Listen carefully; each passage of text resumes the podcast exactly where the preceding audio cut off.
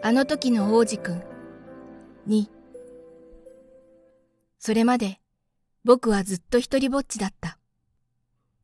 誰とも打ち解けられないまま、6年前、ちょっとおかしくなって、サハラ砂漠に降りた。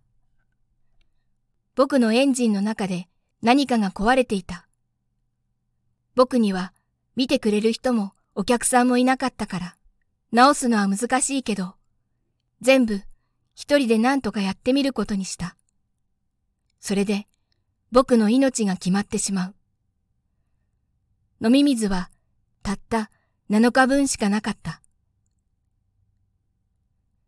一日目の夜、僕は砂の上で眠った。人の住むところは遥か彼方だった。海のど真ん中、いかだでさまよっている人よりも、もっと一人ぼっち。だから、僕がびっくりしたのも、みんなわかってくれると思う。実は、朝日が昇る頃、僕は、不思議な可愛い声で起こされたんだ。ごめんください。羊の絵を描いて。え？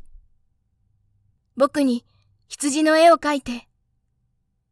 雷に打たれたみたいに僕は飛び起きた。目をゴシゴシこすってパッチリ開けた。すると、へんてこりんな男の子が一人、思い詰めた様子で僕のことをじっと見ていた。後になってこの子の姿を割とうまく絵に描いてみた。でも、きっと僕の絵は本物の魅力にはかなわない。僕が悪いんじゃない。6歳の時、大人のせいで絵描きの夢を諦めちゃったから、それからずっと絵に触れたことがないんだ。中の見えないボアの絵と中の見えるボアの絵があるだけ。それはともかく、いきなり人が出てきて僕は目を丸くした。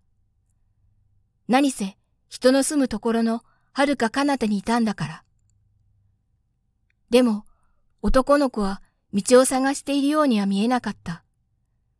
ヘトヘトにも腹ペコにも喉がカラカラにもビクビクしているようにも見えなかった。人の住むところの遥か彼方、砂漠のど真ん中で迷子になっている。そんな感じはどこにもなかった。やっとのことで僕はその子に声をかけた。えっと、ここで何をしてるの？すると、その子はちゃんと伝えようと、ゆっくりと繰り返した。ごめんください。羊の絵を描いて。ものすごく不思議なのに、だからやってしまうことってある。それで、なんだかよくわからないけど、人の住むところの遥か彼方で死ぬかもしれないのに、僕はポケットから一枚の紙とペンを取り出した。でもそういえば、僕は地理や歴史、算数や国語ぐらいしか習っていないわけなので、僕はその男の子に、ちょっとしょんぼりしながら、絵心がないんだ、と言うと、その子はこう答えた。大丈夫。僕に羊の絵を描いて。羊を描いたことがなかったから、やっぱり僕の描ける二つの絵のうち、一つをその子に書いてみせた。中の見えないボアだった。その後、男の子の言葉を聞いて、僕は本当にびっくりした。違うよボアの中の像なんて欲しくないボアはとっても危ないし、像なんてでっかくて邪魔だよ僕んち、すごく小さいんだ。羊がいい。僕に羊を描いて。なので、僕は描いた。それで、その子は絵をじっと見つめた。違うこれもう病気じゃないのもう一回僕は描いてみた。坊やは、しょうがないなというふうに笑った。見てよこれ羊じゃないお羊だ角があるもん。